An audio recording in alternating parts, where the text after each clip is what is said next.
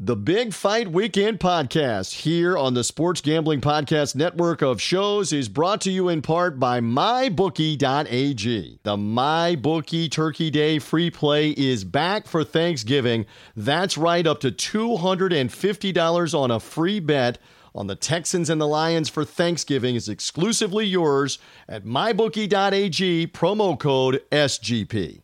We're also brought to you in part by Thrive Fantasy. Thrive Fantasy is the new daily fantasy sports app built specifically around player props. Download the app in the App Store or the Google Play Store and use that promo code SGP for an instant deposit match up to $50. That's thrivefantasy.com, promo code SGP. Sign up and prop up today. We're also brought to you in part by Ace Per Head. Ace is the leader in pay per head providers, and they make it super easy to start your own sports book. Plus, Ace is offering up to six weeks free over at aceperhead.com slash SGP. That's aceperhead.com slash SGP.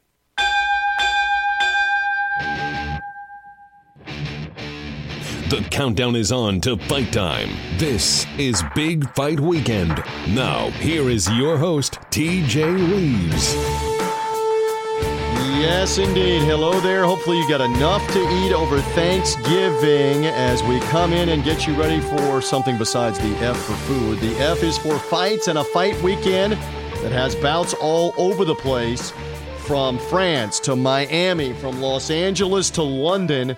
We're ready to preview all of it on the Big Fight Weekend podcast. I am merely the somewhat capable host. I've got special guests coming up, including from over in England, our buddy David Payne. He's kind of the UK correspondent on the podcast. He is known as the boxing writer. I love his insight. His Twitter handle is the boxing writer. He is also at boxingwriter.co.uk on the web. Boxingwriter.co.uk is his website.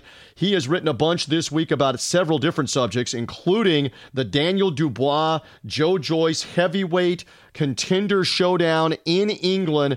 I, of all the fights this weekend, I think this one has me the most interested. So I'm looking forward to talking to David about that. And he and I are contemporaries. Uh, Mike Tyson and Roy Jones are about to fight in a fight or an exhibition or whatever this is. He and I will talk historical perspective. I'll get David's thoughts on how serious that we should be taking this.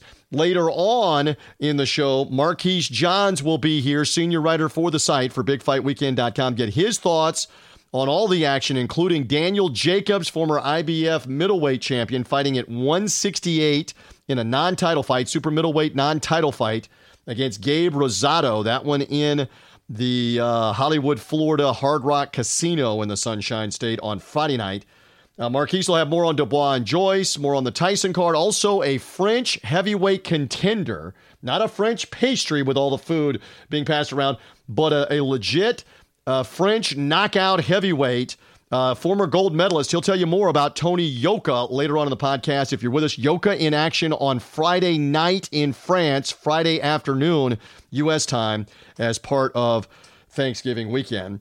All right, uh, and it's Thanksgiving, obviously, in the United States. Everywhere else, they don't care as much, but we, we love getting the food, getting the leftovers, and all of this. By the way, thank you to our friends at the Sports Gambling Podcast and sportsgamblingpodcast.com, their website, their network feed of shows. If you have not already, not only find Sports Gambling Podcast and their website, but find us and subscribe on Apple Podcasts, on Spotify, on Google Podcasts, etc. Easiest way this show comes to you. We're always coming in the preview mode uh, prior to uh, humongous fights. I know we got Errol Spence and Danny Garcia next weekend. We've got uh, Anthony Joshua and Kubrat Pulev unified heavyweight title fight the following weekend. Then Canelo Alvarez and Callum Smith the weekend after that. We're always coming in the preview mode. You'll get the newest show right away if you subscribe. So subscribe away, Apple Podcast, Spotify, wherever you get it, however you found us, subscribe. It'll come automatically to your phone, your iPad, etc. Uh, love to have you rate us and review us as well. More and more of you have done that. Keep doing that, and more people will find the Big Fight Weekend podcast by you rating us and reviewing us on Apple Podcasts and Spotify specifically. Uh, all right, so we're ready to uh, mix it up here and talk about all of the action for this weekend. Big closeout to the year here on the last, what, five weekends of the year. It seems like one action packed fight after another that shall be coming up. Let's get to it. We'll go across the pond straight ahead. Marquise with me in the final segment to help preview all of it. Let's get rolling. Indeed, he is going to lead things off, and rightfully so, before we get to Saturday night's British unbeaten heavyweight contender showdown between Daniel Dubois and Joe Joyce. Uh, we've got a lot to talk about and mix it up with the boxing writer David Payne back from his website boxingwriter.co.uk. We're kind of using him as a British correspondent from time to time. He's been with us on the Big Fight Weekend podcast almost since the very beginning. He's a regular. He's got the open invite, he's got the red carpet, and he's back with me on the show. How are you, sir? I'm very good, TJ. Thank you. Uh, it's good to be back talking about boxing after a long sabbatical. I think the last time I was on we were just coming out of lockdown and I had that kind of crazy professor drunken uncle type of vibe going on. Hopefully, I'm a bit more composed and with it this time. Um, but it's great to be back on the big fight weekend. Oh, yeah. And we love your insight. You were with us right when all the shutdowns were happening and we were trying to figure out if they could have fights in the summer. And I still remember your line as plain as today I don't want to be the prophet of doom, you said, but you were the prophet of doom. Uh, and you were correct. Uh, you were born you were born out correct. The good news is we have to a degree come back on the other side here with fights. Uh, we're starting to have some fans socially distanced with masks, et cetera, in the United States. We're trying to get there in other places, in other continents uh, with fights. I mean, I know in Australia, the Tim Tszyu fight, kind of unrelated, they had a packed uh, crowd in Australia for the Tszyu Jeff Horn fight earlier uh, back a couple of months ago. So it just kind of depends on where you are. Give me an idea here. I know I know we've got the Dubois Joyce fight coming Saturday that's not going to have fans. The hope from Eddie Hearn in December is that the Joshua unified heavyweight title fight with Kubrat Pulev might have some fans. Is there some sentiment among the, the, the English fight fan among the UK that, that we'd like to get back to some of this, or is there such apprehension? What is the vibe right now from that angle? I think the vibe is that um, across all sports, there's a there's a desire to get back to uh, spectator sport, um, people being able to come and, and watch sport, whether that be football, rugby, whatever, whatever, boxing, of course. The indoor outdoor thing is an element to it. Um, I think there's more chance of there being significant crowds at outdoor events, which obviously cuts rugby out of the picture. Uh, sorry, boxing out of the picture for a little while longer. Um, but there has been some announcements today that there, that there may be some limited numbers allowed uh, indoor venues, subject to all the criteria and restrictions and on and on a very limited basis. So we may see a few fans scattered around the place when we get to these fights at the end of the month and going into the new year.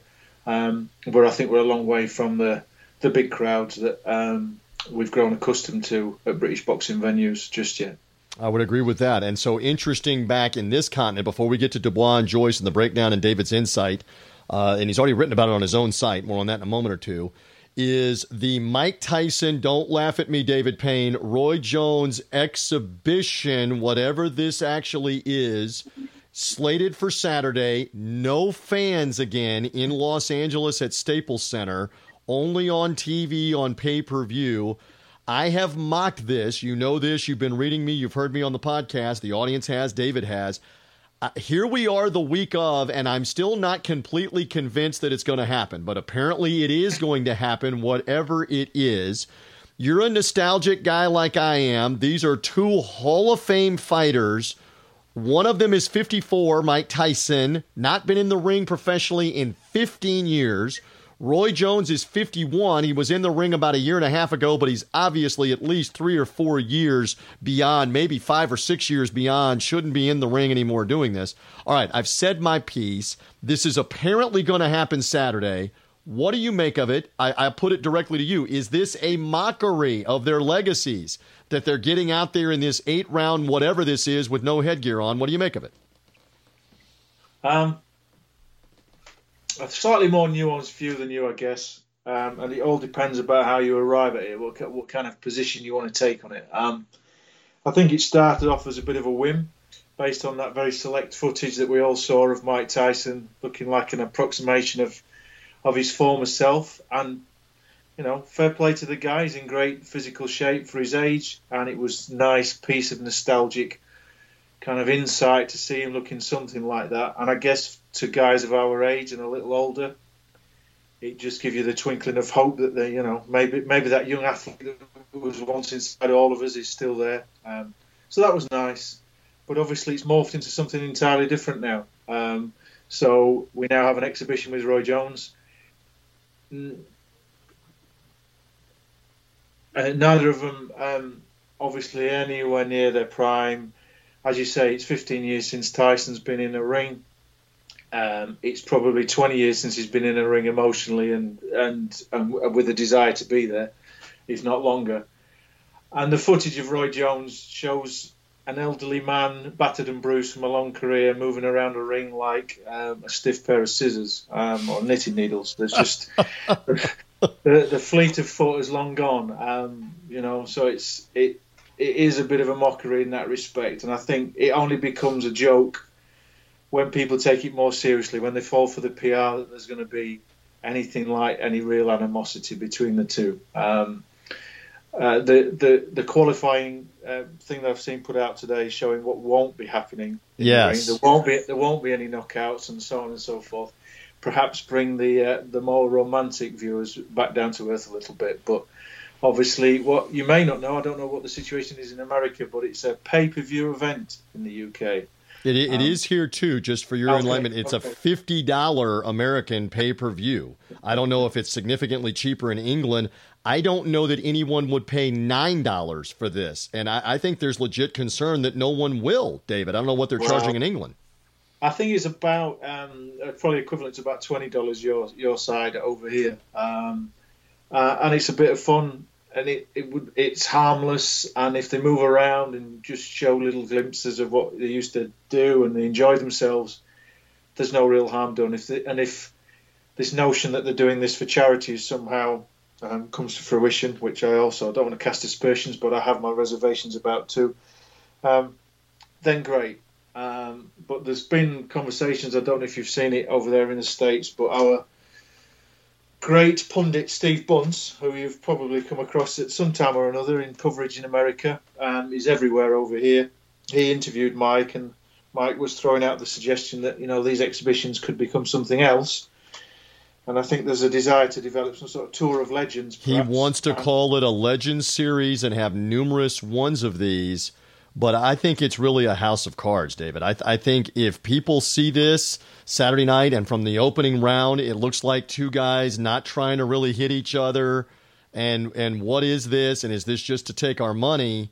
This is, as we like in the in the South in the United States, we call it one and done. This could be one and done here on, on forget a legend series, David Payne. Yeah, yeah, I, I, I would agree with that, and I think that there may there may have been it may have been possible to sustain a little bit more of the um, the electricity around this if it had been Holyfield on the other side of the ring, because you, you can't help thinking that those two might have might have found a little bit more animosity because of their history, but I think the whole Tyson Jones premise uh, looks as shaky as the two of them will probably look after 30 seconds come Saturday night. Well said from David Payne. He's the boxing writer on Twitter, on social media. Boxingwriter.co.uk is his site.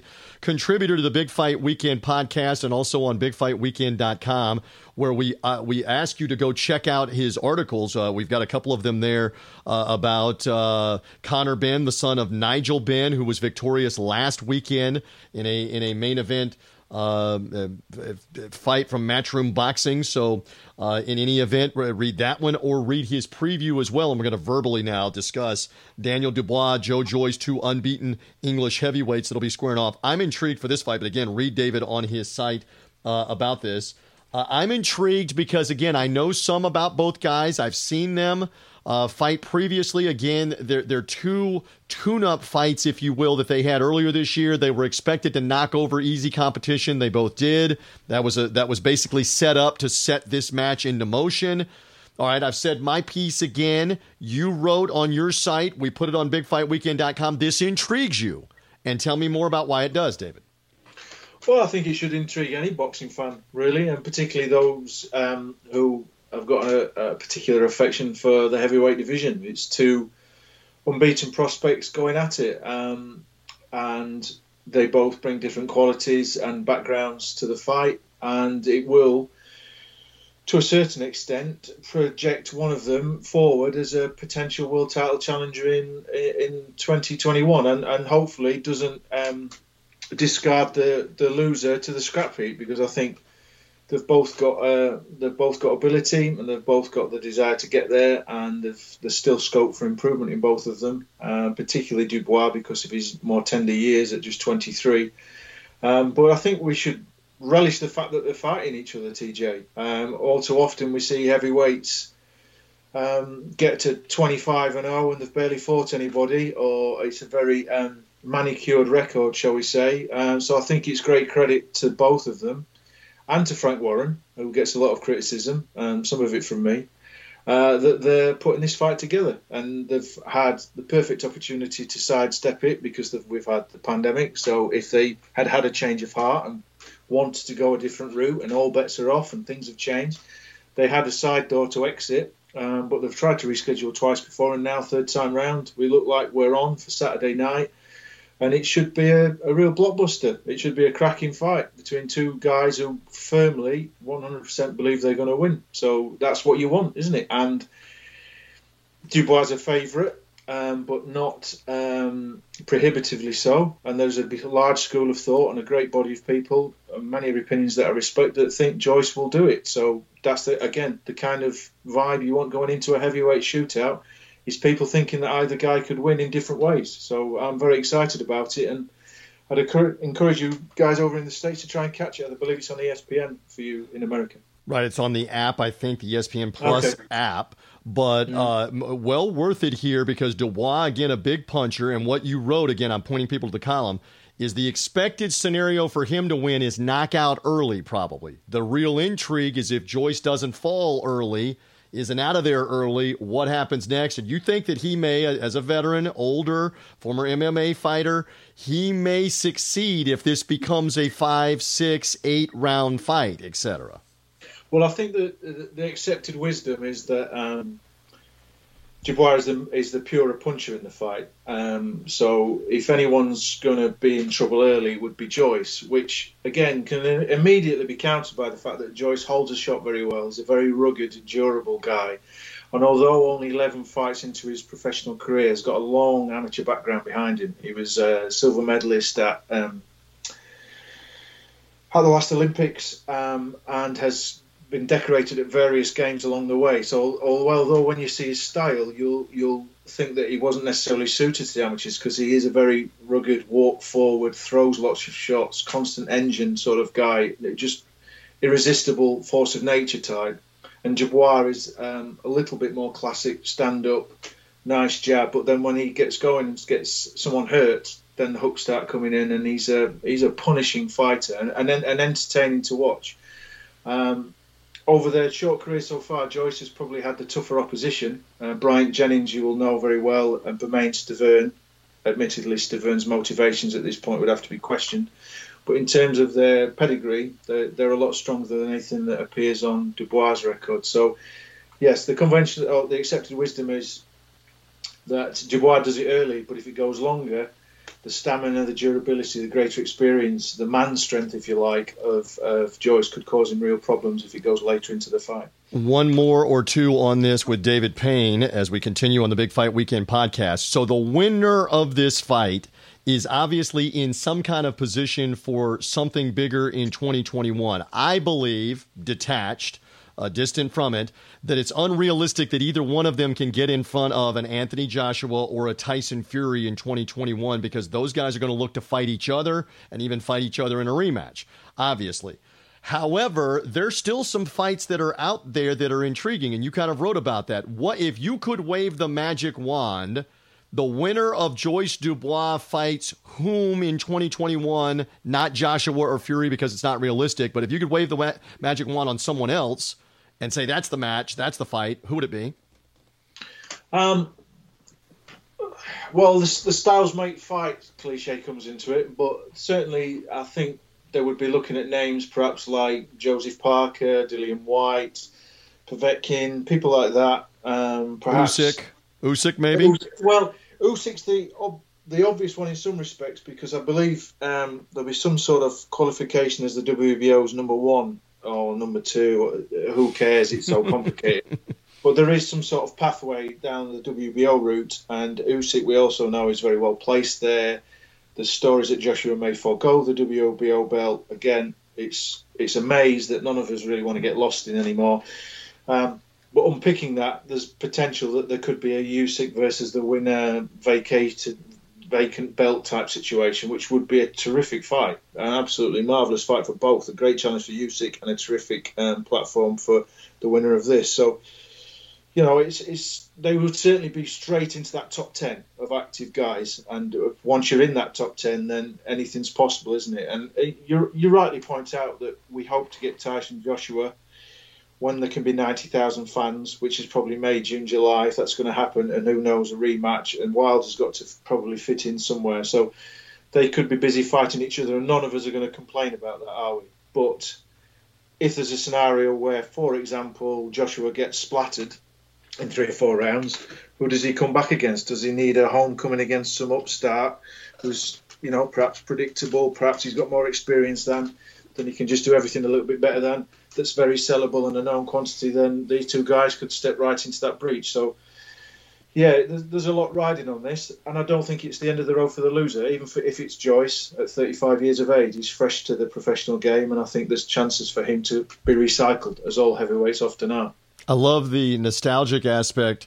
Uh, you and I are contemporaries; we're about the same age. Uh, for the American fans, Dubois has ended a lot of fights early with the big right hand. Does he remind you? I mean, Lennox Lewis would be a reference. Lewis obviously excelled at the highest level as undisputed champion, etc. Who does he remind you of out of the British, out of the European? Who does he remind you of right now to give us a taste for this thing Saturday? Well, you're avoiding the Frank Bruno bingo there, aren't you? would you like me to call Bruno B1, B1 and hold up a ball, B1, Bruno? um, that's there has been some um, there has been some comparisons with him. Uh, he's bigger than is he bigger than Bruno? Yeah, yeah. He looks bigger oh, than yeah, Bruno. He's, he's, a big he's a bigger guy by an inch or two. Um, sim- similar sort of physicality. Not quite as strict bear as, as Bruno was in the end, and he's not as robotic, but um, as, as, Bruno became. Um, but I think the difference is um, the difference is that once he hurts you, he seems to be a he seems to be a slightly better finisher. But again, again, it's early in his career. But there there are there are signs that um, with the progress he can still make, that he, he might be a a better finisher of, of, of capable people. We'll see. Again, I, I don't want to go beyond because mm-hmm. I like Bruno. I've grown to appreciate Bruno in my older age more than I ever did when he was active. Um, and sometimes I think there's disparaging comments about him are unfair. And I think sometimes any comparison with Bruno is loaded with a bit of negativity, which I don't think also is, is entirely fair. With regard to Joyce, um, Joyce is not pretty to watch by any means, and he, and he tries to make himself um, more more TV, um, if, if, you like, by doing strange things. He did against Jennings. He was trying to do the Ali shuffle, etc because he's a ponderous guy. There's no getting away from it. He's a big hulk of a man, six foot six, block solid, blocks the sun out type, and he keeps coming and he keeps coming. Decent combination throw, but they're all slow. And I mentioned uh, I'm loath to do it because you'll probably start to smile at me, but I, I did mention the, the Foreman comparison. Right. I, I added caveat straight away. I hasten to add. Uh, that he's fought no one like Foreman, etc., and it's only an echo. But there is something in the the slowness of some of the punching, but the kind of weight, the, the, the thud of when they hit that is reminiscent of George a little bit. And maybe fans might pick that apart on Monday, or they might, you know, recognise uh, what I'm what I'm pointing to. So I don't know if that's a, a waffly point of reference on both, but um, well, I was going to uh, say that phrase of point of reference is you're just making yeah. a point of it. You're not saying he is him. I mean, I say no. this all the time when we uh, crossover sports uh, for bas- basketball. It's a worldwide sport. Somebody brings up he reminds you of Larry Bird or he reminds you of Magic Johnson or remind. It doesn't mean that you're saying that they are them um, in your football world, Ronaldo, or he reminds you. It doesn't mean you're saying that he is Messi, that uh, he is the soccer player, not Messi, as in doesn't clean his room. Uh, that uh, that it, just because you say he reminds you of what this guy Lewis. Tyson, Leonard, go on down the list. That doesn't mean that you're saying that they are them. Um, no. So, but I, I, like this. I like this for the point of comparison. It's a very intriguing fight. Uh, before we get out of here with your segment, I always love to give you the floor. Anything else on your mind? Any fighter? Any fight that in Joshua coming in a couple of weeks? Yes, uh, about a year layoff. Does Pulev have any challenge or any threat for him? We don't know. We got time to build that up. Anything else on your mind that any fighter, any fight? What else is striking you right now, my friend? Well, well, well. Last time I was on, um, I think I closed off, as I mentioned, in a kind of drunken uncle way, um, by by saying that the the lockdown and the shutdown and the step away from weekly boxing had kind of made you have a new perspective. And it was all about. Uh, I think that the sentiment behind that point was. Let's start having some fights that mean something. Let's start demanding that the top guys fight each other more regularly top 10 guys, top 20 guys fight right. each other more regularly, not just the champions. It's not all down to them. Um, because we've grown tired of it, TJ, haven't we? Grown tired of looking back nostalgically and then looking at what we've got and thinking, why, why, why are we in the, they're in their 30s and still haven't had a defining fight. So I, would like to perhaps close on is let's be positive about the fact we're going to have Canelo Smith uh, in the next few weeks, which is the fight to make in the super middleweight division. It pitches the two, two best guys Smith's got all the belts that mean anything. Canelo's got all the money that means anything and all the status. And I, I think that's a great thing to be applauded. He could have taken an easier fight.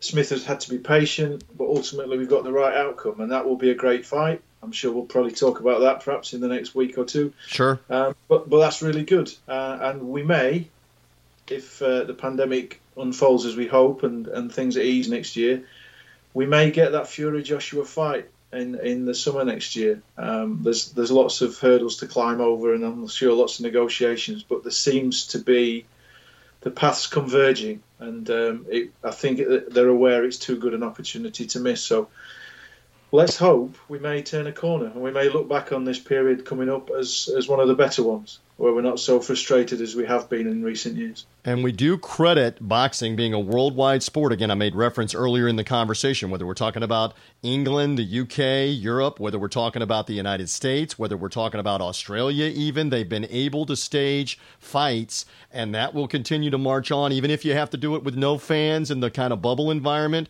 You can still have it.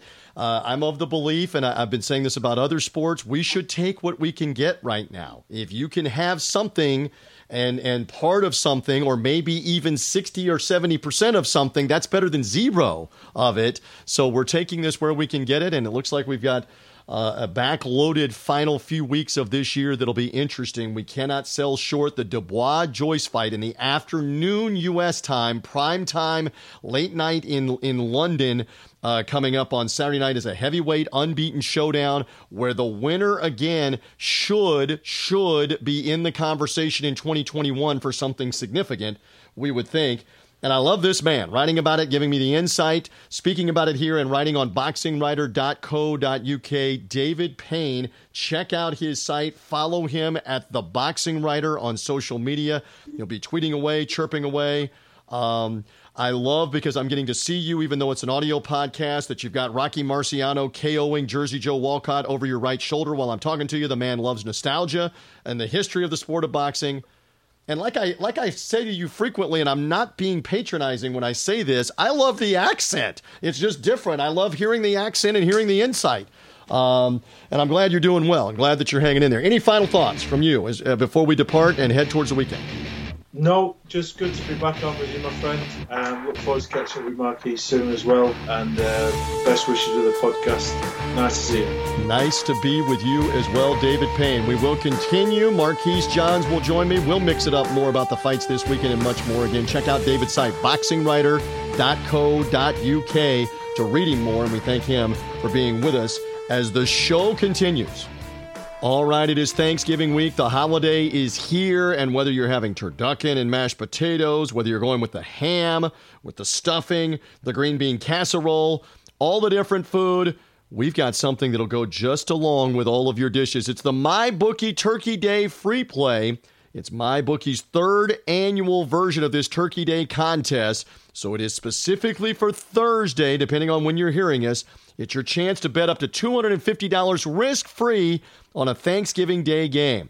The Turkey Day free play is no risk, all gravy wager on the full game spread. Pick the right team and you win. If your team is upset and you bet up to $250, it's refunded before the next afternoon game. All of you new players get your first deposit matched up to $1,000. Spend 100, get matched 100, spend 500, get matched 500, all the way up to 1000 and add more excitement to what's going on. Again, check it all out at mybookie.ag, including the Turkey Day free play that is going on. Use our promo code SGP for that deposit bonus match. You bet, you win, you get paid all Turkey Day weekend long for the NFL, for college, for everything happening with mybookie.ag. And we're also brought to you in part by Thrive Fantasy, the daily fantasy sports app for player props. And with Thrive, you eliminate the countless hours of research and focus only on the top tier athletes that have the biggest impact on the game. And in the NFL, you choose 10 out of the 20 available players to build up in your lineup. And again, uh, you prop up with Thrive Fantasy. And Thrive has given out over $60,000 in guaranteed prizes every week and has awarded over $2 million now in cash prizes for the uh, college football and NFL seasons all year long.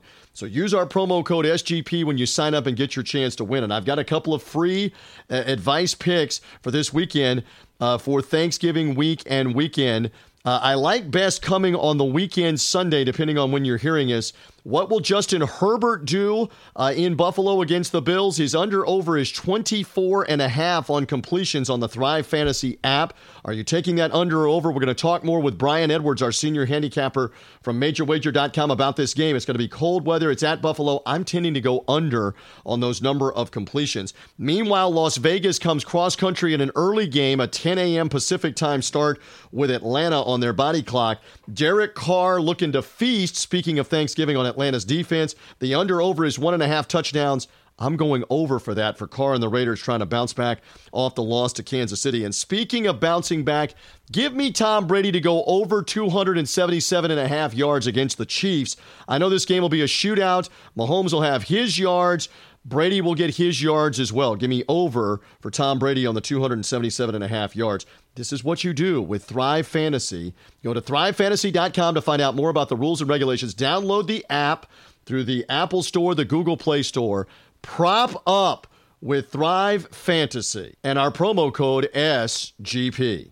And if you've ever thought of owning your own sportsbook but you didn't know how, Ace Per Head is here to help you start it up. They'll provide you with an all inclusive professional betting site with all the lines updated up to the second and wagers graded immediately. They've got top notch customer service going 24 7, some of the sharpest lines in the industry, and plus, Ace Per Head also has live betting and a great mobile experience. You can get started today. Ace is offering six weeks free, by the way. Go to aceperhead.com slash SGP. That's aceperhead.com slash SGP to find out more. We're back on Big Fight Weekend. Now, here's your host, TJ Reeves.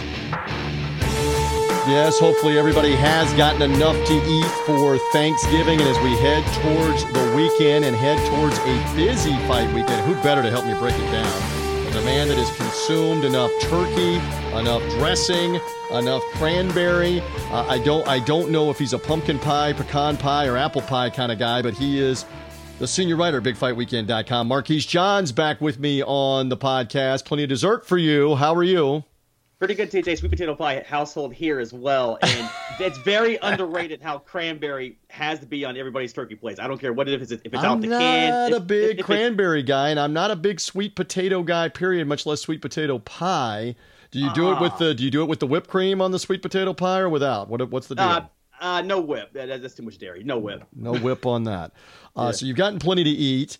Uh, we've been going over some of these fights with our buddy David Payne over in the UK, in England, the boxing writer. Now I'm ready to bring you in here. I know, just as a general comment, we've got uh, fights in South Florida, fights in France, fights in Los Angeles, uh, fights in London. Uh, all coming here in the next couple of days. Very, very interesting weekend here, obviously. Absolutely, TJ, and I think this is the result of uh, the pandemic going on, where everyone's trying to cram these cards in as much as possible. Because the great example of that is this Dubois Joyce card, which was said, I think, pushed back about four times now at this point, uh, along with this uh, other card in, in, in uh, California on Saturday as well that was pushed back. So a lot of these fights are trying to get cram these in before the end of the year, and it just happens to all fall on uh, holiday Thanksgiving weekend here. Yep, and they're hoping for lots and lots of eyeballs. So let's kind of begin chronologically. You wrote on the site about the unbeaten French heavyweight, and first of all, those those words don't usually go together, do they? no. Unbeaten heavyweight contender French Frenchman Tony Yoka will be fighting in uh, Nantes, France, uh, coming on Friday night.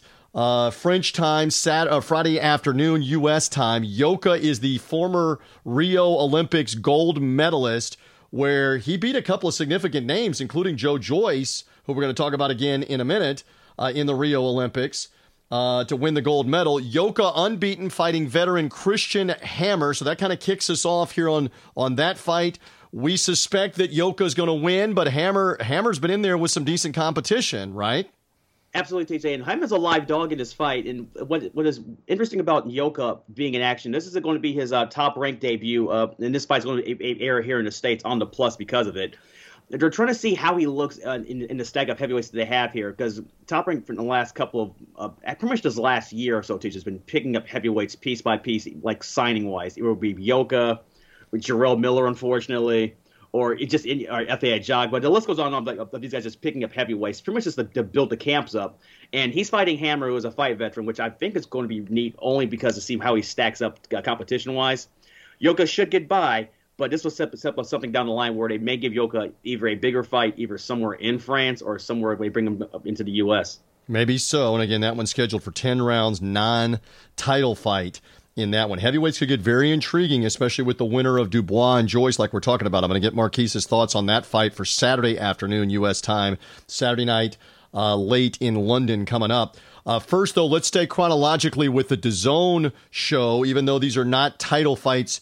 Uh, per se that DAZN has. They do have an intriguing 168 pound bout. Daniel Jacobs, Danny Jacobs, who tried unsuccessfully uh, a couple of times to to take. Well, he actually he won the IBF um, uh, title at 160, but had it mm-hmm. taken off of him uh, by Canelo Alvarez uh, in in what was a hotly contested battle where Alvarez just actually wore him down a little bit and, and bettered him by decision about a year and a half ago. Jacobs in action with Gabriel Rosado. Uh, this is uh, you. You've been intrigued more by the smack talk going on here, building up to this Friday night fight in South Florida at the Hard Rock Casino in Hollywood, Florida, not where, not far from where Marquise and I are recording this podcast. The the build up has intrigued you here a little bit.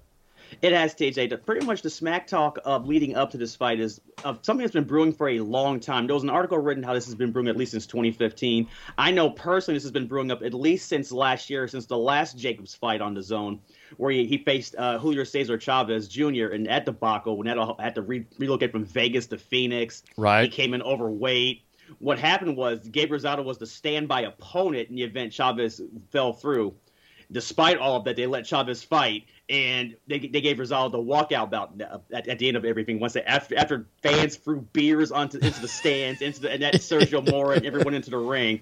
So this has been brewing for a while. Rosado talks a lot of stuff for this fight because pretty much he just don't see these guys don't see eye to eye. Yeah, no one's expecting Rosado to win this fight. By the way, he's a huge underdog in this. But the one thing I did like about this fight, and and the big thing that came out of this, TJ, is uh, normally on this fight originally it was uh, supposed to have on the co-main event Demetrius Andrade against Dusty uh, Harrison Harrison Harrison. Uh, that got scrapped because Dusty got COVID, which means now uh, Andrade has to fight his WBO mandatory with Liam Williams next year. That as that's what Eddie Eddie Hearn confirmed to us on the media call this year, this week for it as well. So that means a uh, Andrade gets an actual uh, fight for once. Granted, it's probably no one that no one wants to hear about, but it's something to get the fight. And two, this fight for Jacobs gives him something to do where he can keep he can stay busy with uh, Rosado, who is going to give him rounds for it. We'll see how this works. Rosado TJ's been fighting forever, and if you've seen right. one Rosado fight, you've seen them all. He gets bleeding by the third round. He may go down in the six, but we'll see if Jacobs can actually put him away in this one. And Jacobs, again, was victorious. I had basically mentally blocked out Julio Cesar Chavez's name. And by the way, he's even fighting this weekend, and we're not going to talk much more about him. But he yeah. won that fight, what, back in December uh, in Arizona. So he's been uh-huh. Inactive now about 11 months. Of course, almost everybody has been inactive unless you fought the first couple of months of this year or have fought in the resumption since July. But Jacobs Rosado will be the main event uh, there in that fight card for DAZN. Uh, interesting. Uh, that he's fighting here at 168 is is this I don't know that he can get back in front of Canelo Alvarez for example who fights uh, coming up now in a couple of more weeks at 168 against Callum Smith is is Jacobs looking at maybe Caleb Plant or somebody else at 168 if he continues to win what is your thought real quick my assumption, TJ, is they're going to look at somebody else. Once you get one shot at Canelo, you don't you don't get a rematch. So I'm thinking it may be someone along the lines of Caleb Plant in the event that Plant doesn't face up Benavidez or someone on the PBC side of things, right. hopefully down the line. I'm interesting with that as well. A lot of these guys on the matchroom side as well, TJ, you may notice as well. A lot of them are fighting in between 160 and 168. Like Andrade for this fight was supposed to try out at 168 as well, you know, right. for the proverbial Canelo sweepstakes. I mean, it's one lottery ticket. That one was won by. Well, if I can interject, Andrade has the WBO 160 belt. If mm-hmm. Jacobs mm-hmm. wins, would it be attractive because they're both promoted by Eddie Hearn, Matchroom? Uh, would it be attractive to have them both drop down and fight at 160 at some point, let's say later in 2021, or do you not think that's realistic to fight for that title at 160? I think with Andrade, he's slowly chasing up to Billy Joe Saunders, who has the belt at with WBO at 168. And the WBO rules, TJ, as you well know, is once you move up in weight class as a prior, prior champion, you become the instant Mando. And Saunders has been avoiding uh, Andrade pretty much like an unpaid bill for the last two years, like most people in Andrade. So I think they was going to go that route with it. Well, and again, the W. I thought you were going to say the WBO rules are that they have no rules; they just make that it up. But uh, we'll we'll see if Jacobs can can work his way into a 168 title fight somehow if he wins in this one. Um, all right, so let's move along to Saturday where the fights are much better.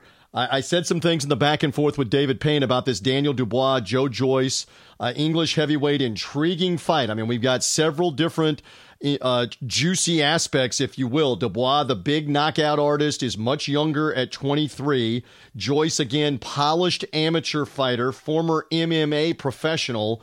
35 years of age older, but I think this is legitimate. Uh, David was talking about it. Joyce is the biggest test Dubois has fought as of yet. So, Marquise, that's the main event fight for Queensberry Promotions fight card. It's on BT Sport uh, in, in uh, the UK and uh, in London, obviously, with no fans. It's on in the United States on ESPN Plus Saturday afternoon. Your thoughts on this fight? Because I think there's some real intrigue here.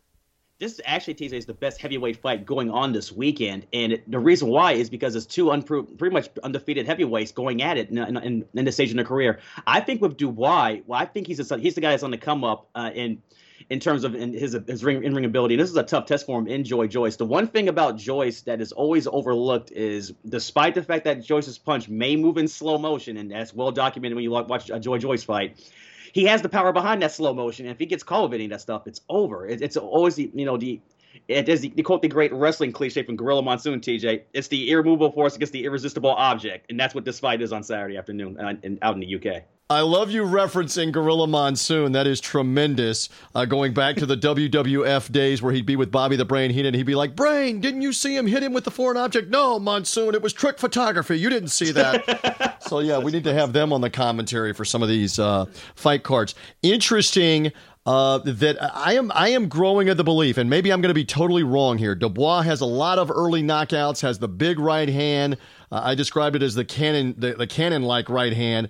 I think Joyce stands up to him. I mean, watch watch this be over with in one round with one booming right hand. But I think Joyce stands up to him like David and I were talking about. I think he pushes this into the later rounds. And I'm looking, uh, you know, our guys on sportsgamblingpodcast.com, they are gracious to have this podcast pushed out through their network of shows and through their website. They love us talking about the odds and, and, talking about this fight in particular. And our friends at mybookie.ag have it very interesting that Joe Joyce is plus 650 to score a knockout or a TKO in this fight. I might I might like a little taste of that, Marquise, that he gets this into the later rounds and gets a stoppage of Dubois, who hasn't really been challenged that much as a professional. I might like Joe Joyce, let's say sixth or seventh or eighth round knockout or, or TKO or something like that.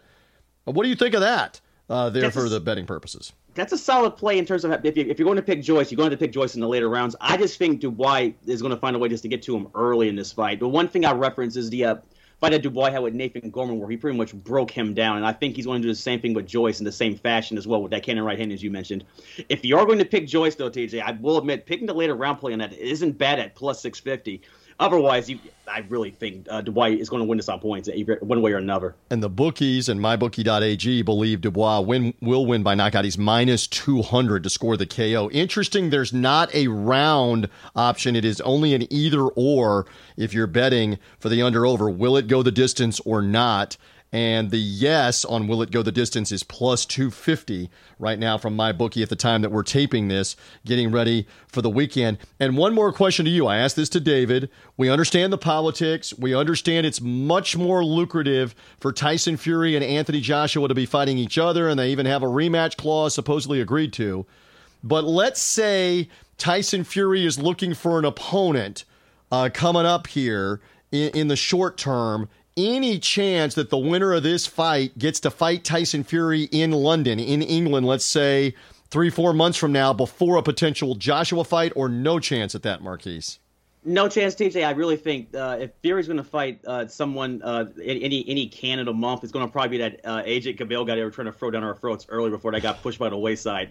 that name will resurface because it's the pretty much the bottom of what the WBC has to offer in terms of competitive uh, heavyweights.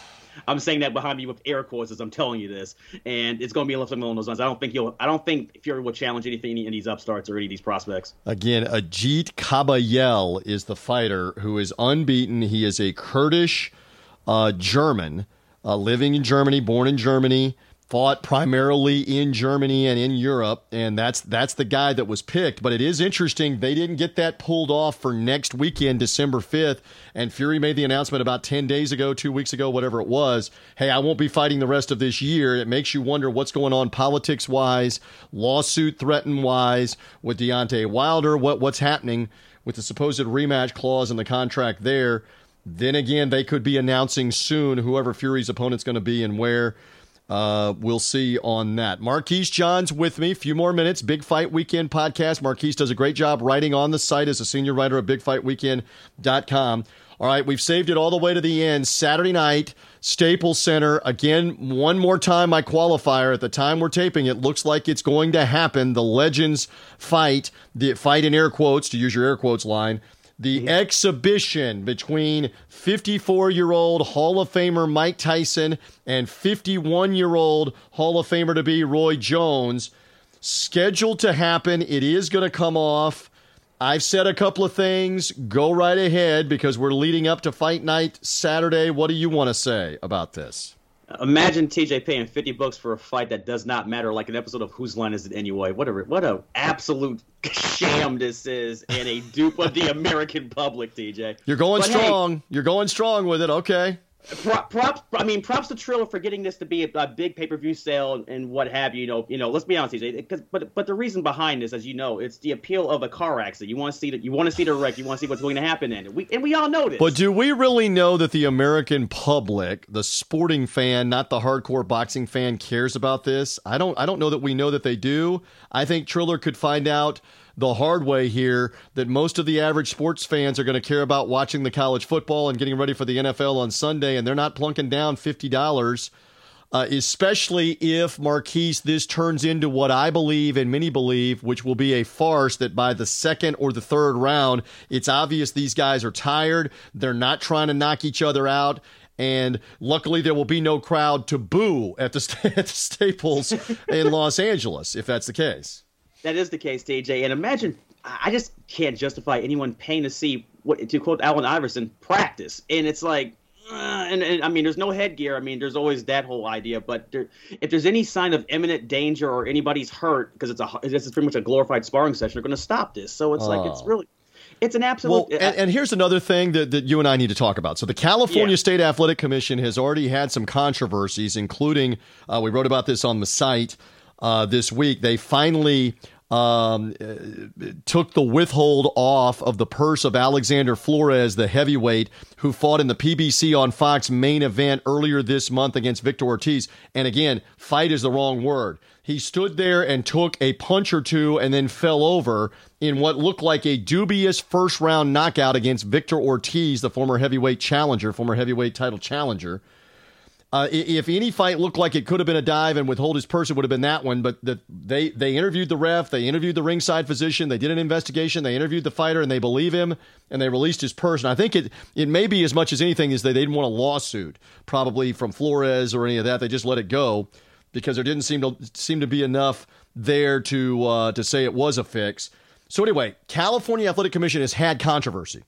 Mm-hmm. So now we have controversy brewing with this because they are saying uh, Andy Foster, the executive director, we're not sanctioning this Tyson this Tyson Jones fight as the California Athletic Commission. They're saying instead, talk to the WBC, the World Boxing Council, uh, about this exhibition. And the WBC has now hit the tennis ball back over the net to mix my sports and metaphors and said, no, no, talk to the California Commission. They're the ones sanctioning it.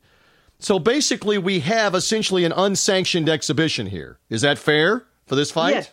It is TJ. It's, it's, it sounds like essentially what it is is the old Bugs Bunny Daffy Duck cartoons where it would be duck season, wabbit season, and they'll flip around to figure out which one is which, and no one wants to take accountability or assets of this nonsense. Which is the worst part of all of this, and and, really- and furthermore, the WBC has already said there's not going to be actual judging; it's celebrity judges, and who are the celebrity judges?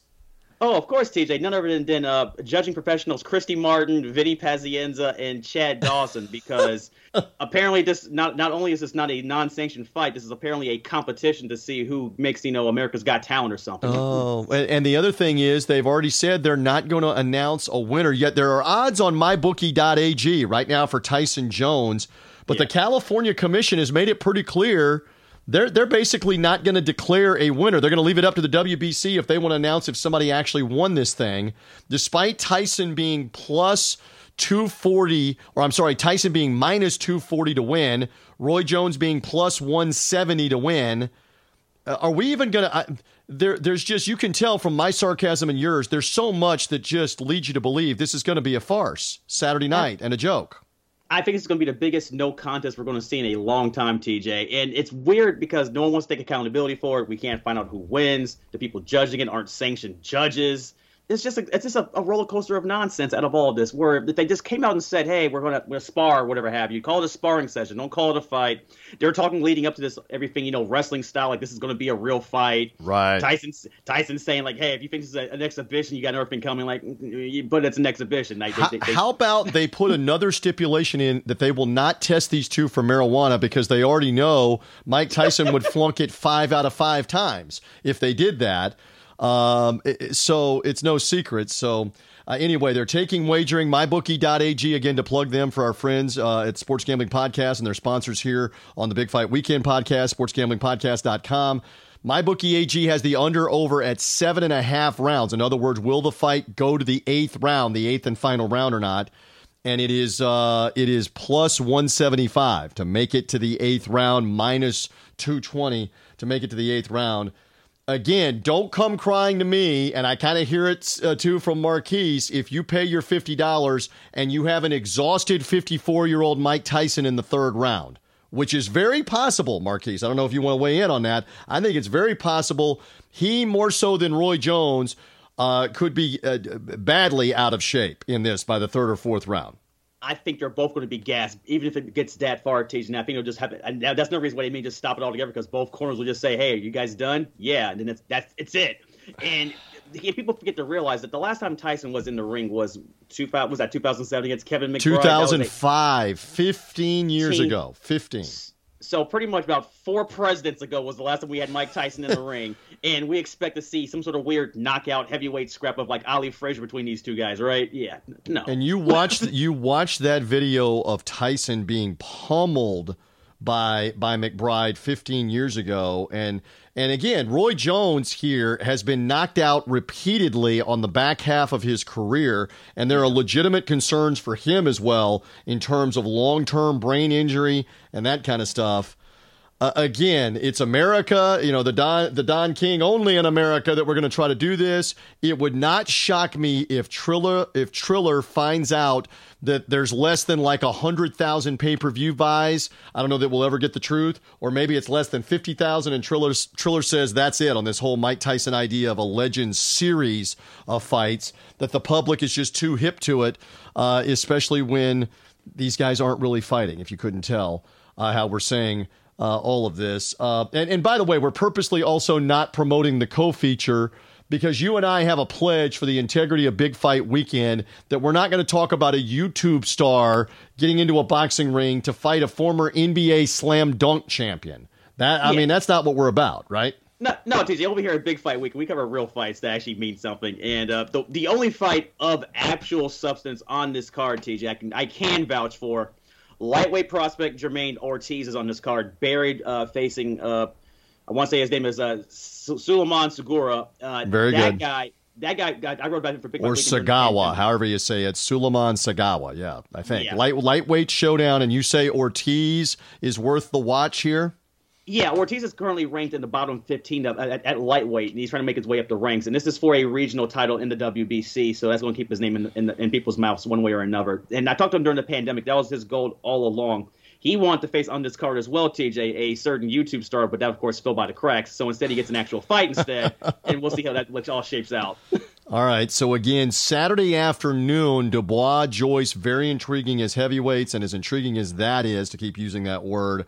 I am like less disinterested than root canal in in Tyson and and and Roy Jones Jr. I mean, I may I, I may I may click the uh, the highlight if there's a highlight, but I'm not plunking down forty nine ninety five or any more to watch that uh, for Saturday. And very interesting here. Just one more thing on this. I know Evander Holyfield, I have from two different sources, not just one, but two different sources. One uh, that is very connected to Holyfield. Uh, and they're thinking, his camp's thinking, they believed they were going to be Mike Tyson's opponent. And Evander still believes that whatever happens here, he will still get in the ring in one of these exhibitions with Mike Tyson in the first part of next year in 2021 but this may be such such a farce that it that doesn't end up happening. If Evander is mad behind the scenes that he did not get this fight in this phone call with Mike Tyson uh, for this exhibition, and that was a lot of Evander's uh, mindset back in July and August, and when he was putting all the social media videos out, as he believed he was going to get this fight in September. Tyson announced Roy Jones as the opponent. They announced it for September. They've now moved it to November. I'm telling you, big fight weekend audience, Holyfield still believes he can get in the ring with Tyson in this Legends series. Holyfield believes that. I don't know that there will be another Legends series fight for Tyson in this whole thing because I think I think the public may may uh, may smartly win out here and say we don't care. We don't care watching this, and the money drives it. And if there's no money, see you right. Yeah, and TJ, leading up to the promotion for that, that I thought it was as well with Holyfield Tyson because Mike Tyson was out doing the, the, the old angle he did back in '97 with the wrestling promos, going on wrestling shows promoting the fight, and that it, made, it, all made more sense, you know, you know, because history repeats itself, especially with boxing. Especially let me tell wrestling. you this: they had even agreed that they were going to do a a paywall podcast, like a live event that was also going to be recorded. I'm telling you this now Tyson and Holyfield were going to do a video and audio podcast promoting this this exhibition that had already been planned, had already been ironed out, and then Iron Mike and his camp backed out and didn't want to do the podcast and didn't want to do the stir it up because I guess they had moved on to fighting Roy Jones at that point. So Holyfield is still at the moment hoping under the holiday, uh, you know, uh, tree, under the Christmas tree, that he's going to get a Mike Tyson gift of, a, of another one of these Legends fights. Don't hold your breath.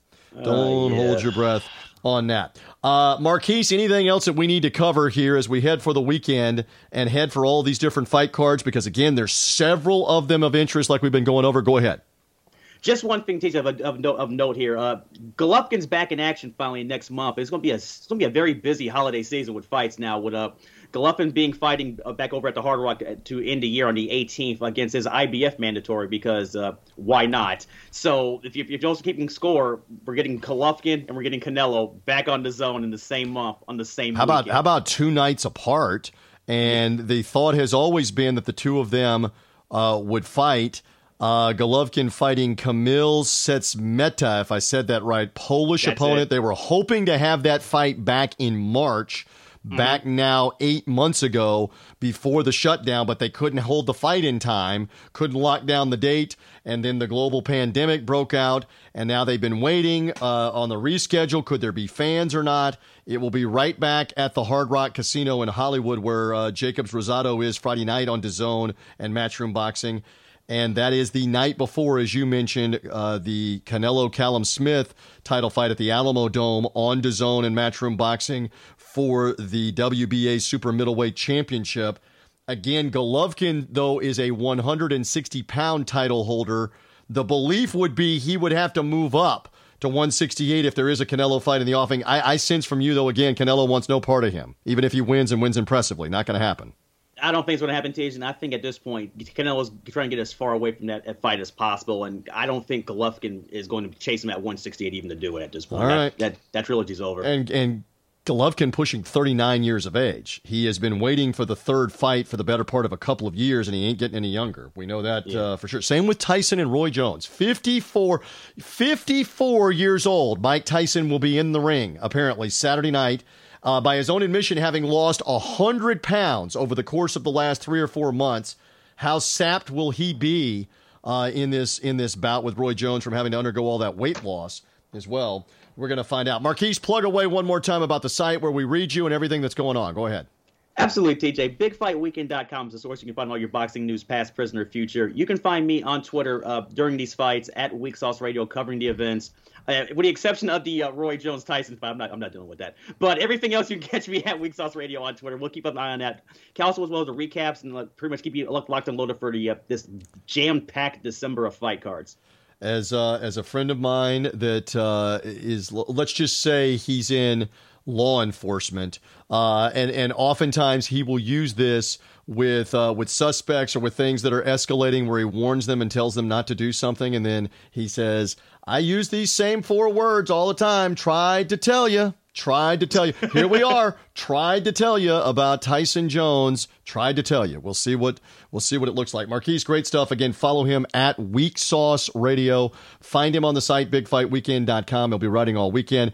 My friend, uh, have a safe rest of Thanksgiving weekend. Again, it starts Friday afternoon U.S. time with the heavyweight from France, Tony Yoka, moving all the way through the Saturday heavyweights with Dubois and Joyce and whatever this Tyson Jones Legends fight exhibition, uh, song and dance ends up looking like. We'll have much more on it all throughout the weekend on all on all these subjects on BigFightWeekend.com. Marquise, thank you. Be safe. Absolutely, TJ. Avoid holiday shopping. Shop online. Watch people fight on on, this, on TV this week yeah, instead. stay out of the stores by all means uh, right now for COVID reasons and and sale uh, avalanche stampedes. Uh, all right, we're good. Thanks to David Payne, the boxing writer over in England, giving us perspective on Dubois and Joyce. I still like Joyce. Uh, by the way, one more time, Marquise, you're disagreeing with me on the Joyce win. Just real quick before we close out, you're thinking it's Dubois. I think Dubois would win by points. It's a unanimous decision, like eight, like uh, seven three. All right. He takes he takes the younger guy. I take the older guy. I'm an older guy than you. I'm taking the older guy. Uh, anyway, thank you for finding us. Subscribe again via uh, Apple Podcast, Spotify, Google Podcast. Whether you found us through a social media link, sportsgamblingpodcast.com, their network of shows, the Sports Gambling Podcast Network. Subscribe. It's the easiest way the podcast comes to you. Lots of humongous fights. Next weekend, Errol Spence. Uh, and Danny Garcia World Welterweight Pay Per View Showdown in Arlington, Texas. We'll be previewing that. We always come in the preview mode and come strong here on the Big Fight Weekend podcast. For now, we're done. For Marquise Johns, I am merely TJ Reeves. Enjoy the rest of your holiday weekend and the fights. And thank you for being with us on the Big Fight Weekend podcast. I want to fling. Whoa, marriage takes work. No, I want to fling into spring at Total Wine. Tequilas and fruit flavored vodkas, Chardonnays, Rosés, Pinots. Wondrous selection, helpful guides, always low prices. Total Wine and more. It's finally spring, and I'm saying goodbye snow, hello adventure. And during the Honda Dream Garage Spring event, you can get epic deals on your favorite Honda model. Ready to get rugged? Then take the off road in an all wheel drive Honda SUV like the CRV, HRV, Pilot, Passport, or redesigned Ridgeline. Want to take a spring road trip? Then check out a fuel efficient turbocharged Civic or Accord. Say goodbye to winter and hello to a new Honda. Don't miss huge savings during the Honda Dream Garage Spring event. Now at your local Honda dealer.